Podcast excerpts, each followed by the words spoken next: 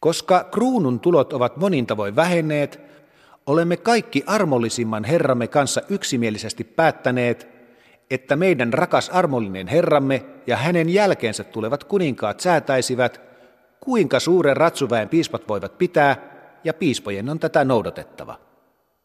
Mitä sen jälkeen jää heidän menoistaan yli, sen ottakoon kuningas, ja kuningas ottakoon myös piispojen linnat, erityisesti kunnes kruununlinnat saadaan kohoamaan, jotta kuningas ja valtakunta pääsevät piispojen aiheuttamasta vaarasta, ja tavallinen kansa säästyy niin paljon auttamasta kruunua, kuten tähän asti on tarvinnut.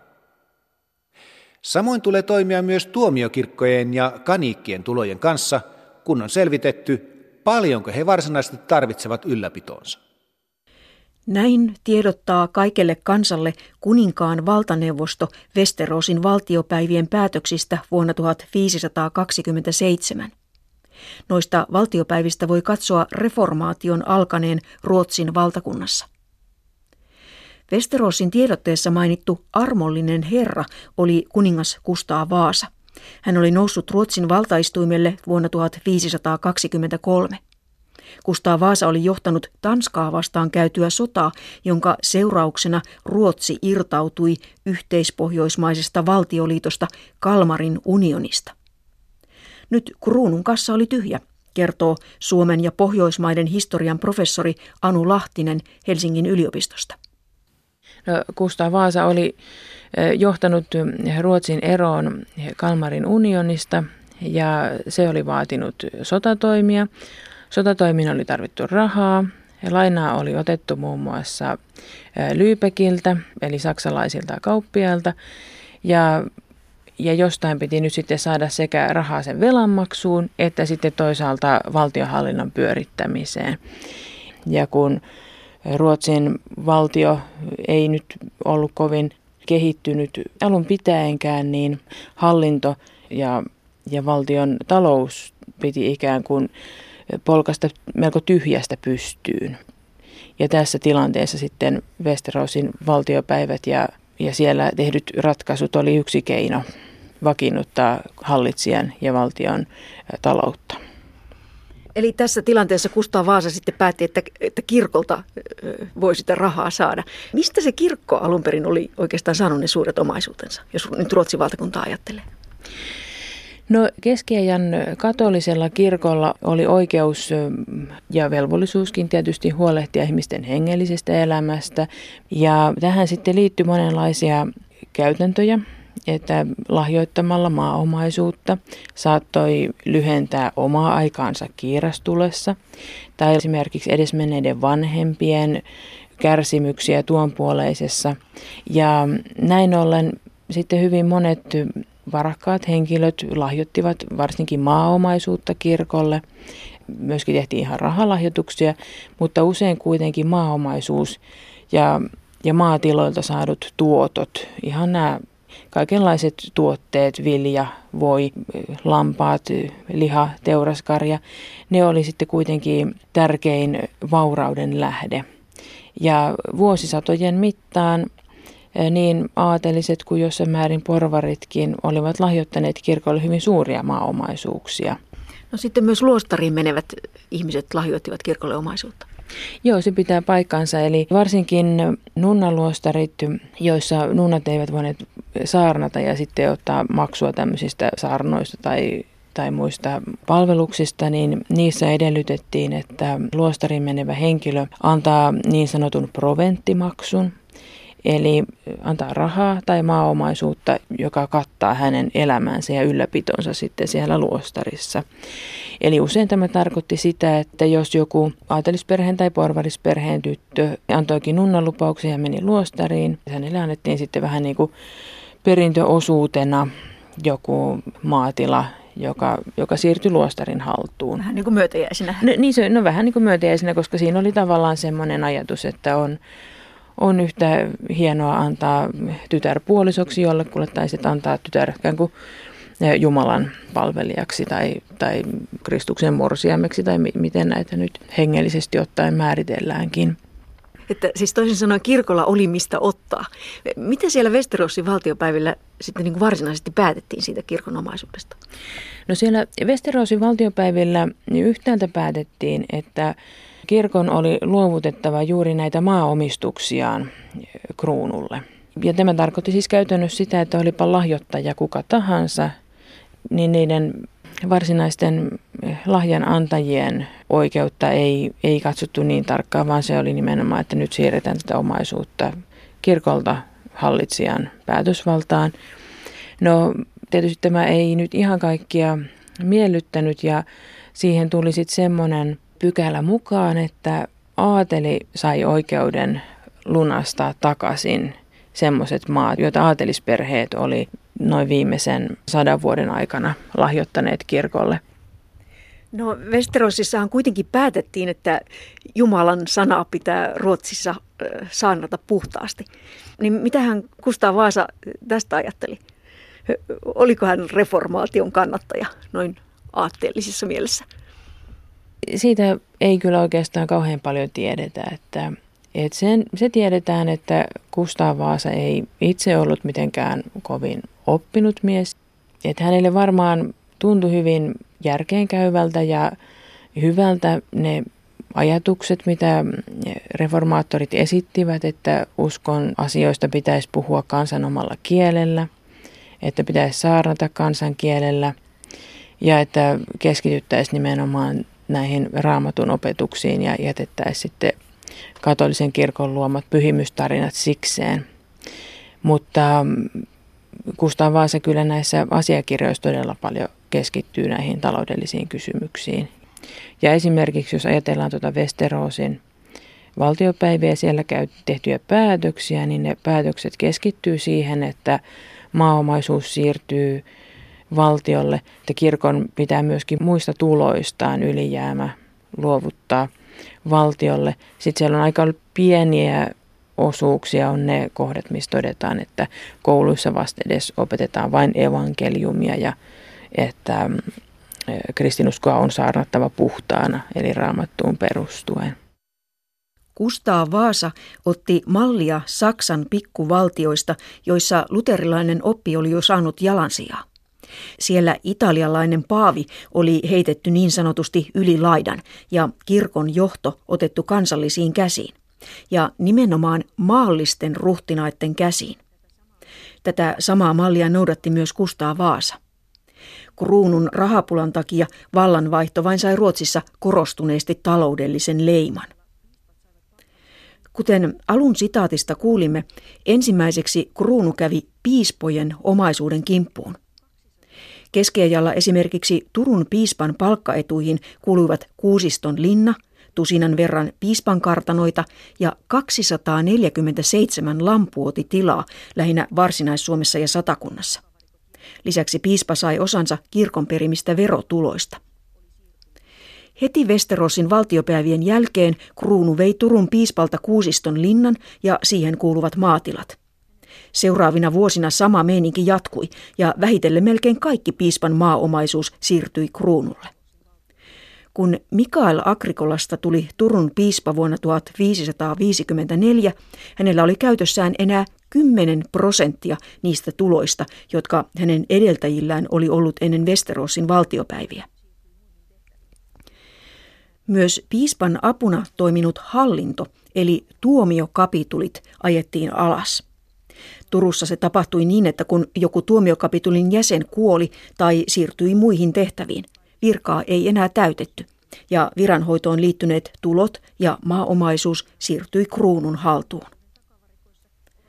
Kolmas suonenisku kirkolle oli verotulojen menettäminen. Keskiajalla kirkko oli perinnyt niin sanottua kymmenysveroa, jonka tuotto jaettiin kolmeen osaan, piispalle, kirkkoherralle ja loppukolmannes seurakunnalle, muun muassa rakennustöihin ja köyhäin hoitoon. Nyt kruunu alkoi peruuttaa näitä verotuloja itselleen. 1550-luvun puolivälissä oltiin siinä tilanteessa, että lähes 75 prosenttia kirkon verotuloista oli siirtynyt kruunulle. Piispa köyhtyi, mutta tavallisten maalaispappienkin tulot romahtivat alle puoleen entisestä. Pikanttina yksityiskohtana omaisuuden takavarikoissa ovat kirkon arvoesineet. Professori Anu Lahtinen. Ensin tietysti selvitettiin, että mitä kaikkea kirkoilla on, eli kirkon palvelijat joutuivat tekemään tämmöiset inventaarit, luettelot, että mitä kaikkia kullattuja kynttiläkruunuja, kullattuja hopeisia tai koko kultaisia esineitä heillä oli.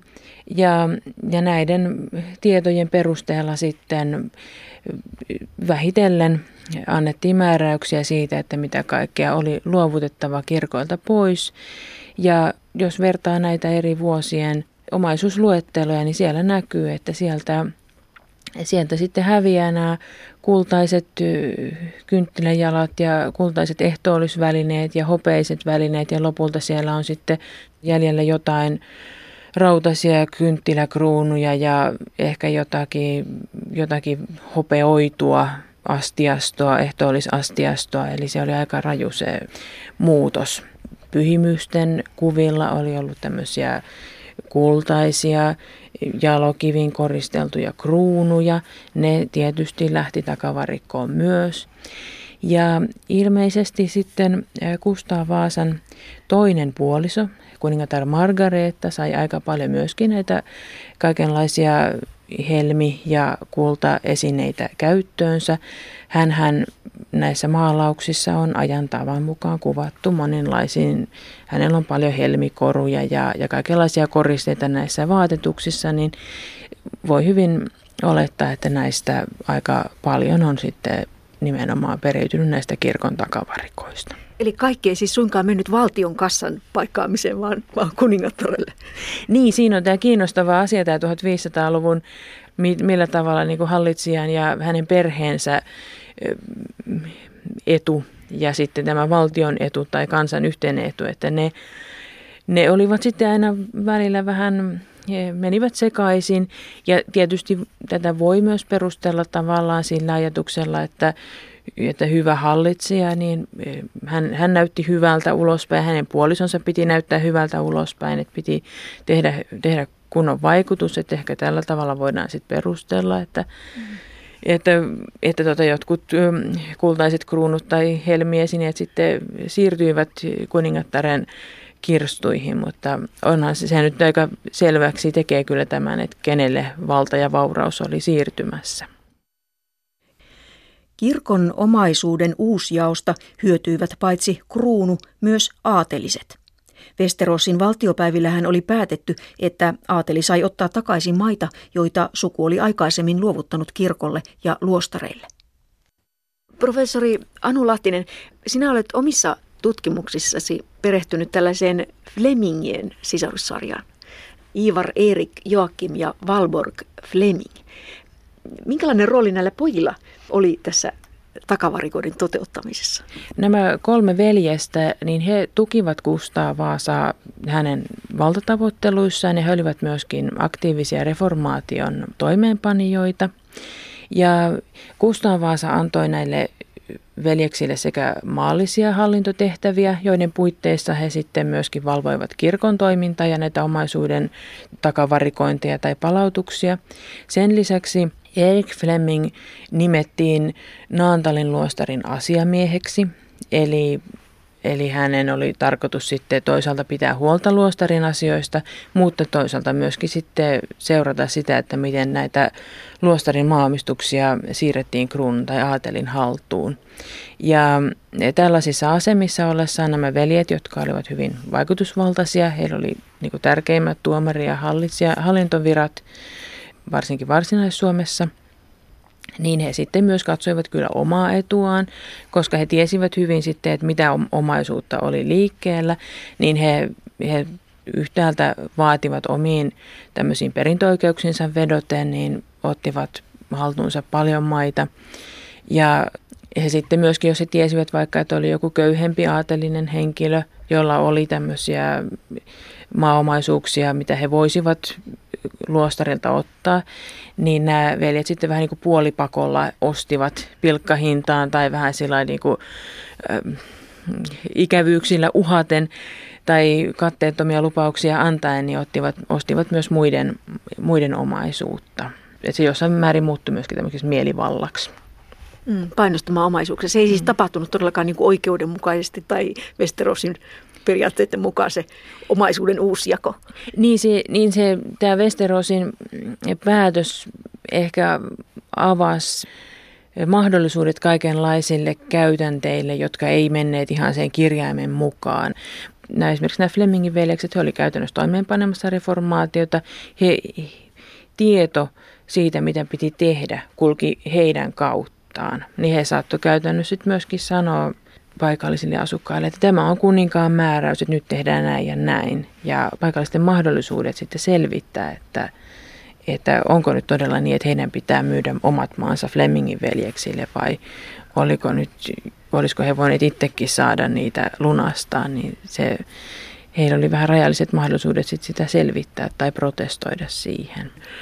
Mutta tässähän, tässähän Kustaa Vaasa itse näytti huonoa esimerkkiä, koska koska sen lisäksi, että hän kuninkaana otti maita haltuun, niin sitten hän myöskin aatelisena otti itselleen, eli tämän, niin kuin henkilökohtaiseksi omaisuudekseen takavarikoi aika paljon maaomaisuutta hyvinkin etäisillä sukulaisuusperusteilla. Omaisuuden peruuttaminen mursi kirkon taloudellisen mahdin. Vastaanpanijoitakaan ei juuri ollut, kun kuninkaalla oli uudessa valtiokirkossa valta nimittää itselleen mieleiset piispat. Samaan kurimukseen joutuivat myös luostarit. Luostareiden toimintaa ei Ruotsissa oikopäätä lopetettu, mutta niiden tulot vähenivät rajusti ja toiminta kuihtui vähitellen. Turun dominikaanien luostari tuhoutui tulipalossa vuonna 1537, eikä sitä enää sen jälkeen rakennettu uudelleen. Viipurin dominikaani- ja fransiskaani luostarit hylättiin muutamaa vuotta myöhemmin. Pisimpään sinnitteli Naantalin pirgittalaisluostari, kertoo professori Anu Lahtinen. Tilanne muuttui hankalaksi, koska luostari joutui luovuttamaan nämä maaomaisuuden tulot hallitsijalle, eli sitten he käytännössä oli aika vähissä varoissa ja joutuvat lainaamaan esimerkiksi ruokatarpeita. Ja tässä vaiheessa ilmeisesti myöskin nunnat alkoi sitten enemmän kehrätä ja ommella nimenomaan henkeensä pitimiksi eikä luostarin koristamiseksi. Että näistä, näistä kehruutehtävistä ja muista tekstiilitöistä, niin niistä löytyy sitten tietoja seuraavilta vuosikymmeniltä. Voiko sitä sanoa, että siellä edettiin siis niin kuin kädestä suuhun? No näinhän se vähän oli. Ja e, Kustaa Vaasa oli antanut e, nunnille luvan poistua luostarista, jos he halusivat, mutta moni sinne luostariin kuitenkin jäi. Ne, joilla oli raha- ja vauraita sukulaisia, niin ne lähtivät ensimmäisenä. Ja sitten sinne jäi ehkä nimenomaan semmoiset, joilla ei ollut vaihtoehtoa, jotka olisi joutuneet aika kurjiin oloihin sukulaistensa nurkkiin, jos olisivat sieltä lähteneet. Tämän Nantalin luostarin Appedissana oli noihin aikoihin näiden Flemingin veljesten sisko, Valborg Fleming. Sinä olet hänenkin kohtaloitaan tutkinut. Mitäs hänen toiminnastaan siellä Naantalissa tiedetään? No, Valborg oli tosiaan Abbedissana juuri samaan aikaan, kun tämä reformaatio pantiin täytäntöön. Ja eh, hän näyttää siellä käyttäneen kyllä ihan tätä ylintä päätösvaltaa, jonka pyhä Birgitta oli jo aikoinaan määrännyt nimenomaan Abbedissalle kuuluvaksi, mutta hän selvästi joutui myös kamppailemaan näiden taloudellisten ongelmien kanssa. Ja yhtäältä hän saattoi hyödyntää suhteitaan veljiensä niin, että hän sai veljiltään lainaksi ruokaa ja muuta tarvikkeita, kun Naantalin luostarissa oli taloudellisesti ahtaat olot. Mutta toisaalta sitten näkyy tämmöisiä maakauppoja, joissa hän nimenomaan myy luostarin maita veljilleen ja se näyttää menevän aika halpaan hintaan. Että se näyttäisi tukevan sitä, että hän on ollut veljensä kanssa jotenkin yhteisymmärryksessä. Toisaalta meillä on kirja, josta näkee, että Valburi on kirjoittanut Kustaa Vaasalle ja protestoinut, että tämä ei käy laatuun, että, että, että hän ei halua tehdä niin kuin hänen veljensä vaativat. Kustaa Vaasa sitten siihen vastaan, että, no, että ei voi mitään. Westerosissa on päätetty, että omaisuus on luovutettu ja hän ei kuninkaana voi tälle mitään, mutta, mutta että näkyy, että Valpuri on kuitenkin myös yrittänyt puolustaa luostarin oikeuksia nimenomaan omia veljiään vastaan. Mm, no se Erik hän kävi siellä niin kuin nunnilta puhumassa niitä omaisuuksia suorastaan. Joo, tästä on eräs esimerkki, missä kerrotaan tämmöisestä Anna Jaakobin tyttärestä, joka oli nunna Naataliluostarissa ja hän oli tuonut proventtimaana Halikosta sitten maatilan. Ja tosiaan aikalaiskuvauksissa sanotaan, että Erik Fleming tuli henkilökohtaisesti paikalle ja jutteli tämän nunnan kanssa ja lupasi ummet ja lammet, että hän olisi niin paljon hyödyksi ja avuksi sitten luostarin väelle, jos hän voisi tämän maaomaisuuden saada. Ja sen lisäksi sinne vielä sitten todettiin, että että saatuan luvan, niin Erik sitten siskonsa, eli tämän Abbedissan kanssa asian järkkäsi itselleen edulliseksi ja unohti sitten sen jälkeen tämän, että mitä hän nyt oli luvannut luostarille. No kuinka Valborgille ja, ja sitten Naantalin luostarille loppujen lopuksi kävi? No Naantalin luostari sinnitteli tuonne 1500-luvun loppupuolelle asti, mutta siinä näkyy juuri se, että, että sinne jäivät ne, joilla, jotka olivat vähän niin kuin tämmöisestä alemmasta yhteiskuntaryhmästä ja joilla selvästi niin kuin edelleen se köyhäkin luostari oli kuitenkin parempi paikka kuin elämä luostarin ulkopuolella. Viime kädessä siellä oli näitä vanhenevia nunnia ja, ja luostari sitten käytännössä lakkasi toimimasta siinä vaiheessa, kun he kuolivat 1500-luvun lopussa. Valburg itse lähti luostarista jossain 1530-luvulla ja, ja tämä tiedetään siitä, että, että Erik Fleming myöhemmin mainitsee, että hän on luvannut, että Valburg saa tulla asumaan hänen luokseen, että hän huolehtii Valburgista. Sitä nyt voisit miettiä, että mitä se millaista se Valburgille itselleen oli se, että hän oli ollut joskus Abbedissana johtavassa asemassa luostarissa ja sitten vanhoilla päivillään hän oli sitten vähän tämmöinen niin veljien kiistakapula, kun veljekset vähän riiteli siitä, että, että kuka huolehtii Margareta-sisaresta ja kuka huolehtii Valburg-sisaresta, niin, niin eihän se asema nyt sillä tavalla kauhean kadehdittavalta näytä näin niin kuin luostarista lähdön jälkeen. No jos ajatellaan luostarilaitosta yleensä, niin siinähän jää kuitenkin sitten työttömäksi, niin sanotusti työttömäksi iso joukko nunnia ja munkkeja Ruotsin valtakunnassa, mutta tietysti sitten Euroopassakin. Niin mihin nämä ihmiset oikeastaan sitten joutuivat? No osa saattoi lähteä sitten näille katolisille, edelleen katolisille alueille ja, ja liittyä siellä, siellä luostariyhteisöihin – ja esimerkiksi Vadsteenan nunnat, kun heidät karkotettiin 1500-luvun lopussa, niin, niin he sitten siirtyivät muihin maihin, birgittalaisluostareihin. Miehet, jotka lähti luostarista ja luopu munkin elämästä, he saattoi usein ryhtyä sitten papeiksi tai toimia esimerkiksi kotiopettajina tai, tai jossain virka, virkatehtävissä – Tietysti siinä oli aina vähän tämmöistä epäilyttävyyttä, että, että, että, että saarnaisivatko he sitten oikeaa uskoa vai oliko heillä tämmöisiä katolisia, katolisia ajatuksia siellä taustalla, mutta kuitenkin he saattoivat jatkaa, jatkaa tämmöisissä hengellisissä tehtävissä. Naisten tilanne oli vähän hankalampi, että moni oli elänyt jo pitkään luostarissa. Heillä ei ollut sit avioliittonäkymiä, ei ollut kovinkaan hyviä, koska Heillä ei ollut semmoista omaisuutta kartutettuna. Mutta luultavasti he sitten toimivat jonkunlaisina kasvattajina tai, tai tämmöisinä perheen piirin opetus- ja kasvatustehtävissä. Esimerkiksi Valburgista voi ajatella, että kun hän siellä asui siellä Erik Flemingin kartanolla, että hän on sitten voinut opettaa vaikka perheen tytärtä Filippaa käsitöissä tai ehkä lukemisessa ja kirjoittamisessakin tämmöisissä erilaisissa tehtävissä, jotka on voinut olla hyödyksi myös aatelisille tyttärille. Jos ajattelee naisten asemaa yleensä siinä keskeajalla, niin, niin tavallaan heiltä menee niin kuin yksi elämänura, kun nunnaksi ei enää voi ryhtyä.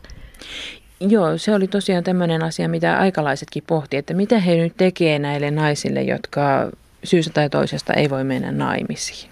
Kun varsinkin ylemmissä piireissä oli ajateltu, oli totuttu ajattelemaan, että luostari on tämmöinen hyvä kunniallinen paikka, missä nainen saa hyvän elannon, voi rukoilla perheensä puolesta ja sitten nousta tämmöisiin tärkeisiinkin asemiin. Et Abbedissan työtehtävät oli, hyvin, oli arvostettuja myös. Siinä oli nimenomaan nämä ylimysperheiden naiset, jotka usein oli Abbedissoina.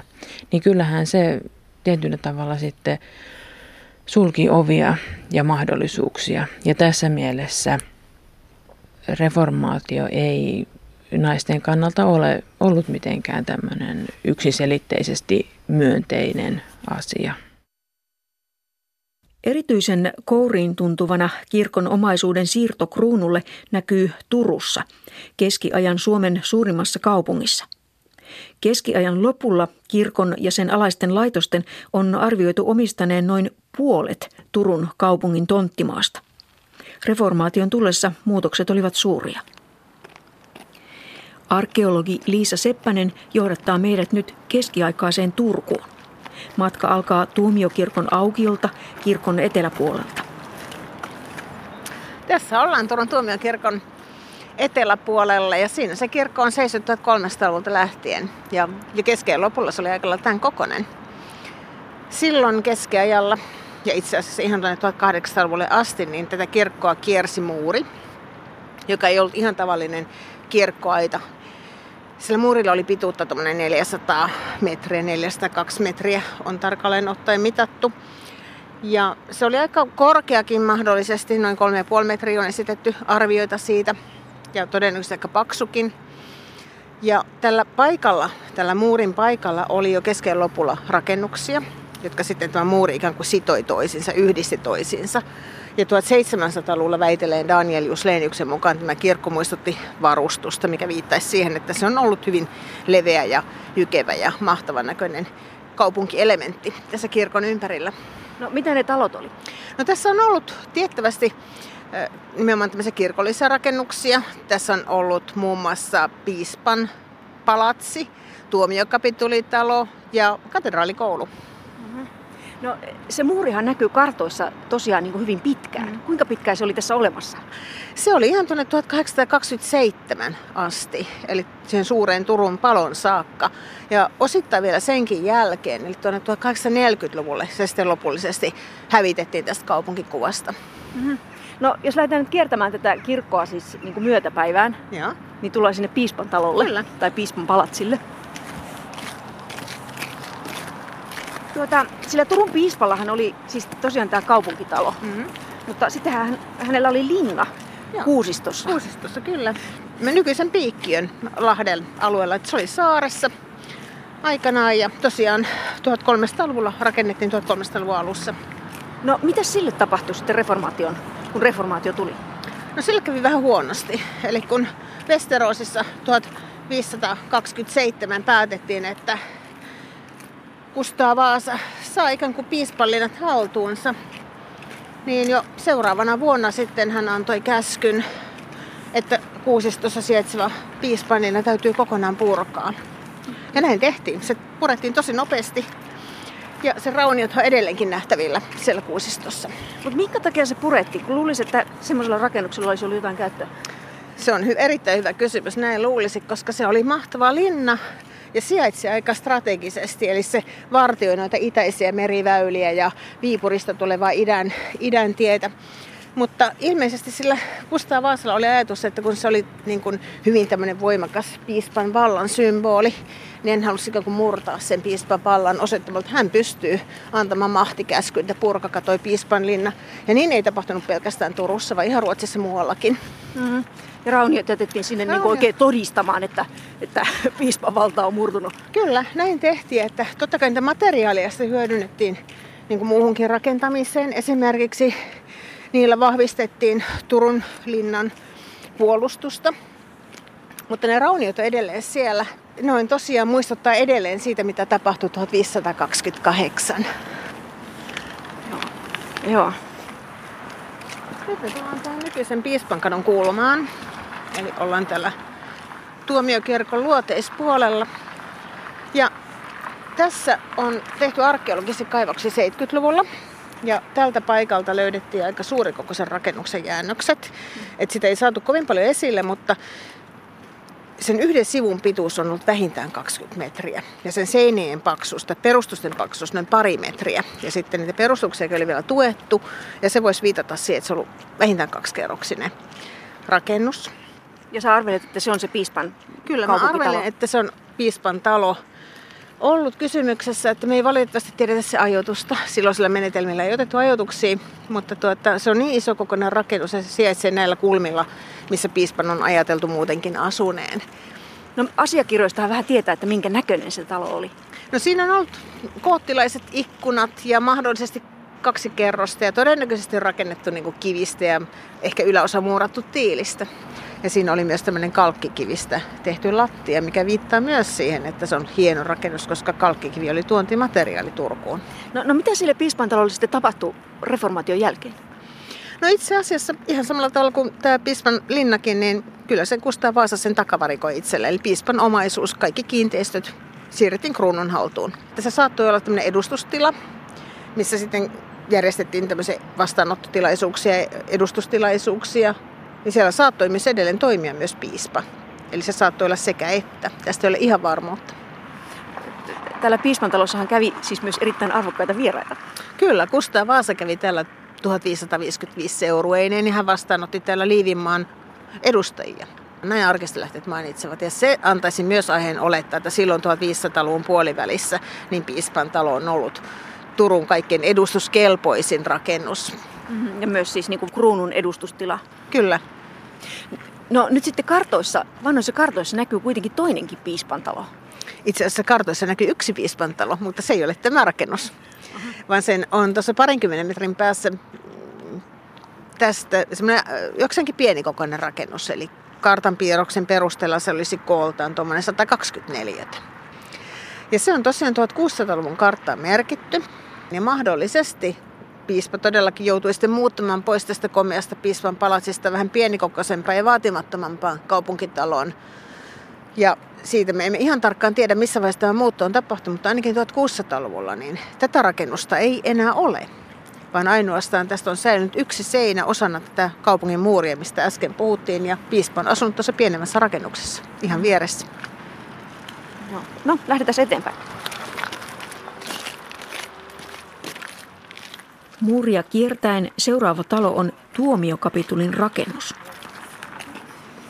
Ja tällä paikalla, eli tämän nykyisen Henrikin kadun ja tuomiokirkkokadun kulmassa vastapäätä nykyistä komea keltaista maaherran makasiinia on sijainnut sitten tuomiokapitulin rakennus.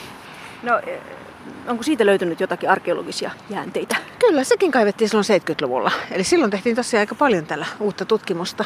Ja sitä löydettiin esillä aika laajaltikin. Ja näiden esille saatujen pohjarakenteiden perusteella on ajateltu, että se olisi ollut 384 metriä suuri rakennus. Eli siis todella iso? Todella iso. Ja todennäköisesti kaksikerroksinen ainakin ja tehty kivestä ja tiilestä. Eli komea rakennus ja kellareitakin on ollut yhdeksän kappaletta että kellaritiloja siellä. Että mahtava rakennus. No se tuomiokapitulihan sitten reformaation tullen niin vähitellen kuihtui kokonaan pois. Eli talolla ei juuri ollut käyttöä. Mitä tälle talolle siis tapahtui sitten heti, kun reformaatio tuli? No siitä tuli Suomen käskyhaltijien kaupunkitalo, eli Akseli Steeninpoika Leivonhuvud asui siinä 1580-luvun lopulla. Ja tuota, 1596 Klaus Fleming puhui turkulaiselta tämän rakennuksen edustalta. Eli kyllä se oli tällainen niin kuin vallan ja kruunun edustustila ja symboli siten myös hallitsijan valtaa tässä kaupungissa. No mitä sen jälkeen? Koska tämä talo on hävinnyt tästä? No tiedetään, että vielä 1620 se oli varmasti aika komea rakennus, kun se val- kalkittiin valkoiseksi. Eli se oli tiilinen talo, joka sitten kalkittiin valkoiseksi. Mutta sitten noin reilun kymmenen vuoden kuluttua, niin mainitaan, että se on erittäin huonossa kunnossa. Eli seinämuurit alkoi rapista ja silloin purettiin se ylinkerros pois. Ja tuota, se alempi kerros jäi jäljelle, siihen tehtiin uusi vesikatto. Ja sitten tätä jäljelle jäänyttä matalampaa rakennusta ryhdyttiin käyttää kirkon pajana ja tarvikevarastona, mikä tietysti oli aikamoinen arvoromahdus tälle upealle rakennukselle. Ja sitten näitä kellareita vuokrattiin erinäisiin tarkoituksiin. Ja sitten ihan tässä käytössä se oli ihan siihen vuoden 1827 suurpalon asti. Ja silloin se on vasta lopullisesti Silloin se on lopullisesti hävinnyt tästä kaupunkikuvasta. No sitten tässä ihan lähellä oli myös koulu. Kyllä, tässä ihan vieressä oli katedraalikoulu, eli oikeastaan tämä nykyistä hovioikeutta vastapäätä. No, minkälainen talo se oli? No se oli huomattavasti pienempi kuin tämä tuomiokapitulin talo.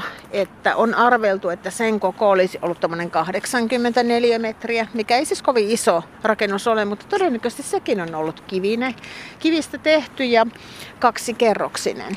Joo. Eli me tiedetään, että tämä itse koulusali olisi sijainnut siellä toisessa kerroksessa. Siellä oli Mikael Agrikola koulumestarina. Kyllä, tai rehtorina tai lehtorina, mutta talo isäntänä kuitenkin. Joo. No, mitä sille sitten tapahtui? No, siitä tiedetään itse asiassa aika vähän. Eli silloin keskiajallahan katedraalikoulu oli kirkollinen rakennusinstituutio. Mutta sitten tietysti reformaation myötä niin sen asema vähän muuttui. Ja se varmasti kärsi myös siinä 1546 tulipalossa, joka ruunteli tätä koko korttelin rakennuskantaa. Mutta mitä kunnostustöistä ei tiedetä. Ja lopullisesti se hävisi kaupunkikuvasta 1600-luvun alussa.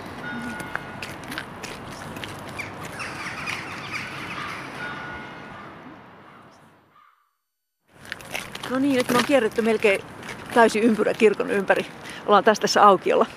Joo, ja tälläkin paikalla on tehty arkeologisia kaivauksia. Ja tältä paikalta löydettiin jäännöksiä aika suuresta kivitalosta. Sen pinta-ala on ollut noin 264. Ja siinä on ollut 7-8 erillistä huonetilaa. Mitä siinä on voinut olla? No siinä on voinut olla esimerkiksi tuomioormastin pappila. Ihan var- tarkkaa tietoa siitä ei ole, mitä sillä paikalla on ollut. No, jos nyt otetaan, että siinä olisi ollut esimerkiksi se tuomiorovastin pappila, niin mitä siitä tiedetään? No sekin siirtyi kruunulle. Eli se siirtyi kruunulle jo silloin aika piankin 1547, jolloin tuomiorovasti Johannes Petri kuoli.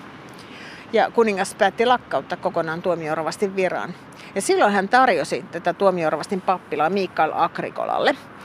Ja Mikael Agrikola vähän pohti asiaa ja hän oli sitten sitä mieltä, että tämä talo on ihan liian suuri hänelle. Ja sitten, että sen kunnostuskin tulee aivan liian kalliiksi hänelle, koska nämä kunnostustyöt olisi pitänyt maksaa itse. Ja täytyy muistaa, että vuotta aikaisemmin Turussa oli tosiaan riehunut tällä alueella se suuri tulipalo, niin todennäköisesti sekin rakennus oli sitten vaurioitu nimenomaan siinä tulipalossa. Eli, eli niin kuin Mikael Agrikolalla ei ollut tähän varaa. Hän oli silloin vielä koulumestari.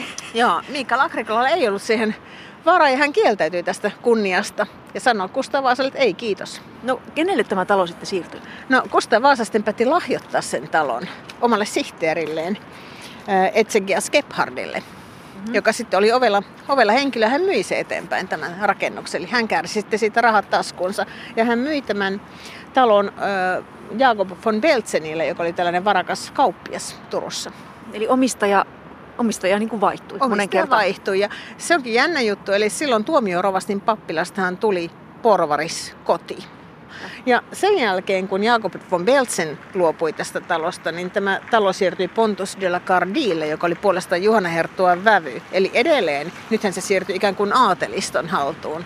Ja Pontus sitten jätti talon pojalleen Jakob de la Cardille, joka oli tämmöinen kuuluisa sotamarsalkka. No, tuohon on aika hyvä esimerkki siitä, miten ne omistukset siirtyy näissä, näissä aikaisemmin kirkolle kuuluneissa taloissa. Täällähän oli paljon niitä pappien virkataloja ja, ja ö, kaikkia muita, muita kirkon omistuksessa olleita rakennuksia. Niin miten niille sitten kävi? No kyllä ne kaikki siirtyi siis kruunun haltuun. Ja tosiaan Kustaa Vaasa sitten joko lahjoitti niitä tai myi eteenpäin virkamiehille ja varakkaille porvareille. Eli siis niin kuin talot säilyy, mutta omistajat vaihtuu. Talot säilyi ja omistajat vaihtui. Ja toki nämä omistajat sitten saattoivat kunnostaa näitä rakennuksia omien resurssien ja intressien mukaan ja ehostaa ikään kuin aikakauden tyylisuuntien mukaisesti. Mutta tavallaan koko tämä kirkkokorttelin niin kuin ilmapiiri muuttui. Eli kirkollisten asukkaiden tilalle tulikin maallisen vallan ja porvariston edustajat, jotka sitten ikään kuin maallistivat läsnäolollaan ja asumisellaan tätä kirkkokorttelia kokonaisuutenaan.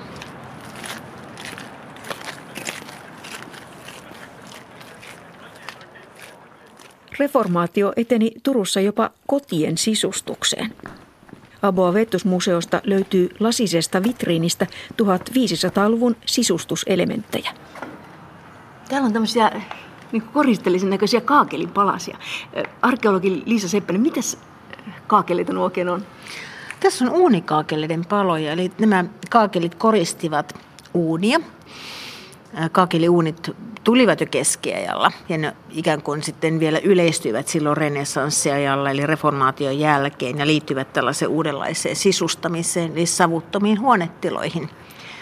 Tuossa näkyy tuossa kaakelissa tuollainen niin kuin, siis naisen kuva. Siinä on vaikea kuvailla, mutta tuommoinen niin aika, sivuprofiilikuva. Kyllä, se on tämmöinen aika hienosti pukeutunut rouva, jolla näkyy ihan medaljonkin kaulassa ja korkea pitsinen kaulus ja tämmöisen renessanssityylisen puvun yläosa. Hän näyttää hyvin arvokkaalta ja arvonsa tuntevaltakin. Kukas, kukas se oikein on? No hänestä tiedät, että hän on Sivilla Kleeveläinen.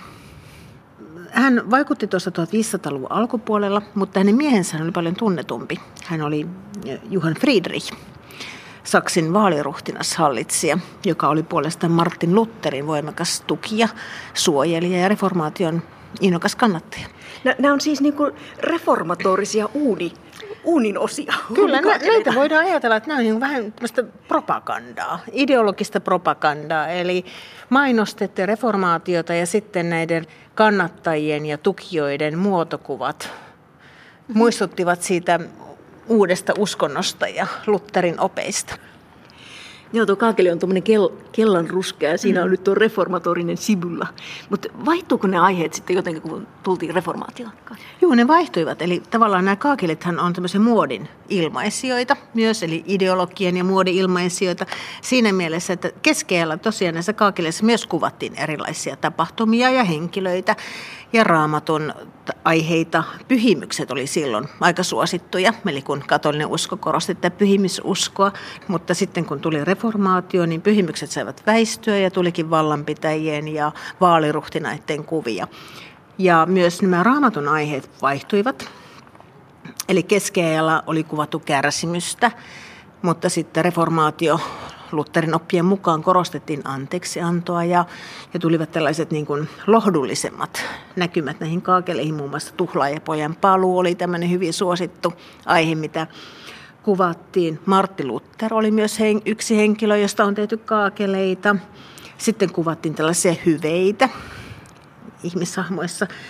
Eli vaikka voidaan ajatella, että kaakelin niin kuin muu tällainen koristeelementti, tässäkin näkyy tällaiset pylväät esimerkiksi, jotka liittyvät renessanssiaikaan, mutta ihan nämä aiheet kertovat sitten sen ajan ajatuksista ja ilmiöistä.